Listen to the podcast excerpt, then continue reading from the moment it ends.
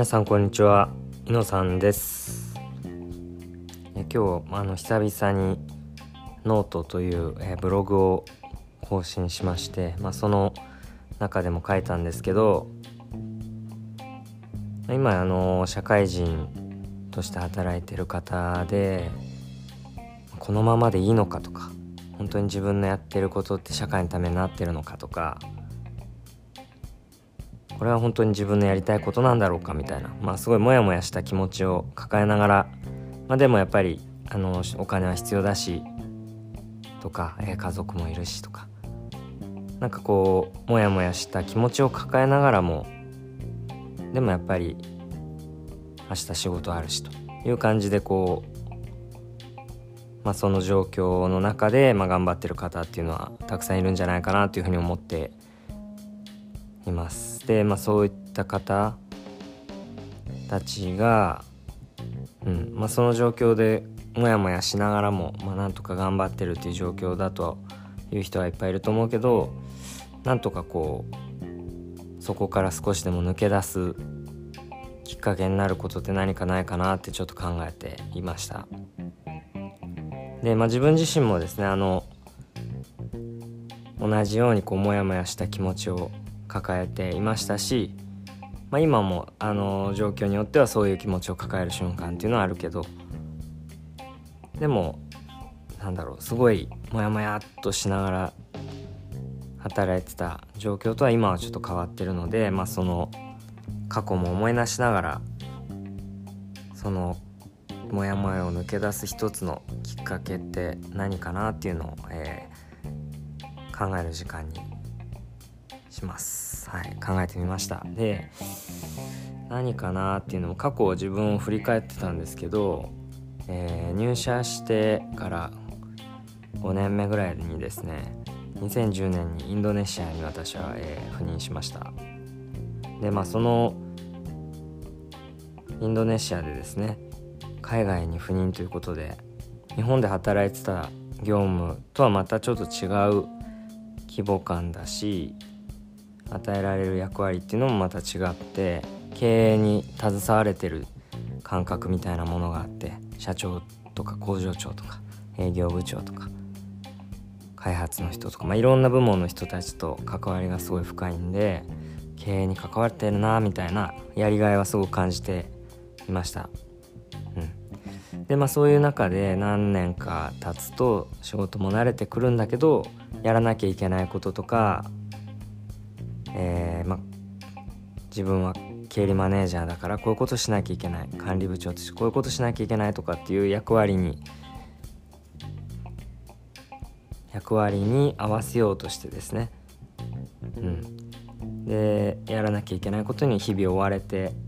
忙しく過ごすという状況の中でなんか余裕もなくなってですね。ある夜にこう会議の資料を作りながら本当にこのこのままでいいのかなとか何してんだろうみたいな状況になりました、まあ、まさにモヤモヤした気持ちを抱えながら働いてるっていうのが2014年ぐらいにずっと続いてましてでその頃にそうですね、まあ、この状況を打破したいっていう思いでいろいろ調べていくとやっぱり転職したいなとか起業したいなとか環境を変えたいなみたいな思いがすごい強くなっていました。で家族ぐるみで付き合いのある人にランチしてる時にですねまあ本当もうこの今すごいモヤモヤしてて転職とか起業とかしたいんですよね。あのビジネスを通じて社会課題を解決したいんですよねとかっていう話をしたりしてたらまあまずはそのいろいろな人に会って話をしてみたらとか話を聞いてみたら自分が話を聞いてみたいなとかっていう人に会って話をしたり聞いてみたらいいんじゃないかなっていうまずはそういうアクションをしてみたらっていうアドバイスをもらいました。うん、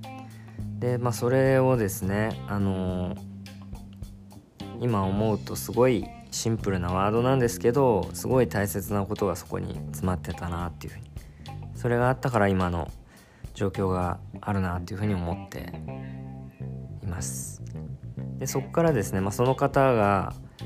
えー、私の日本一時帰国のタイミングに合わせて、まあ、この人に会ってきたらとかっていう人に紹介してくれたり、うん、そうその方は、えー、大きな企業で働いてたんだけど会社辞めて、えーまあ、世界の旅をしたり世界一周かな旅をしながらその行った土地である課題みたいなものをまあそんなに大きな感じじゃないんですけど、えー、解決できることを提案したりとか一緒に協力したりっていうのをしたりしてる方でしたりしていた方で、まあ、その方で紹介してもらったりして話を聞いてきました。うん、とかそういうアクションをしていくうちに、まあ、自分の本当にやりたいことって何だろうとか自分がなんでそういうモヤモヤした気持ちを感じてんだろうとかっていうそういう自分の内面にすごい向き合う場がどんどん増えていってでコーチングのセッションも、えー、スカイプ当時スカイプを通じてややれる人につながったりしてですね、まあ、お金を払ってコーチングセッションを受けたり。しました、まあ、当時はコーチングっていうワードじゃなかったんですけどビジョナリーワークセッションっていう、まあ、やってる内容としてはすごいもう本当にコーチングだなっていうふうに今だったら思ってますけど、うん、自分の思いとか考えとかっていうのがすごく整理されていってどんどんあの行動も変わっていきました。まあ本当にその時にそのいる環境でもまずできることあるなとか今いる環境でもやりたいことあるなとかっていうあのものの見方とか考え方がどんどん変わっていったのを覚えてます。はい、でそういう中で、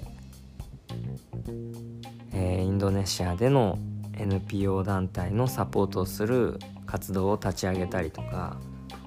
したなっていうのを今思い出しました。はい、そんな感じで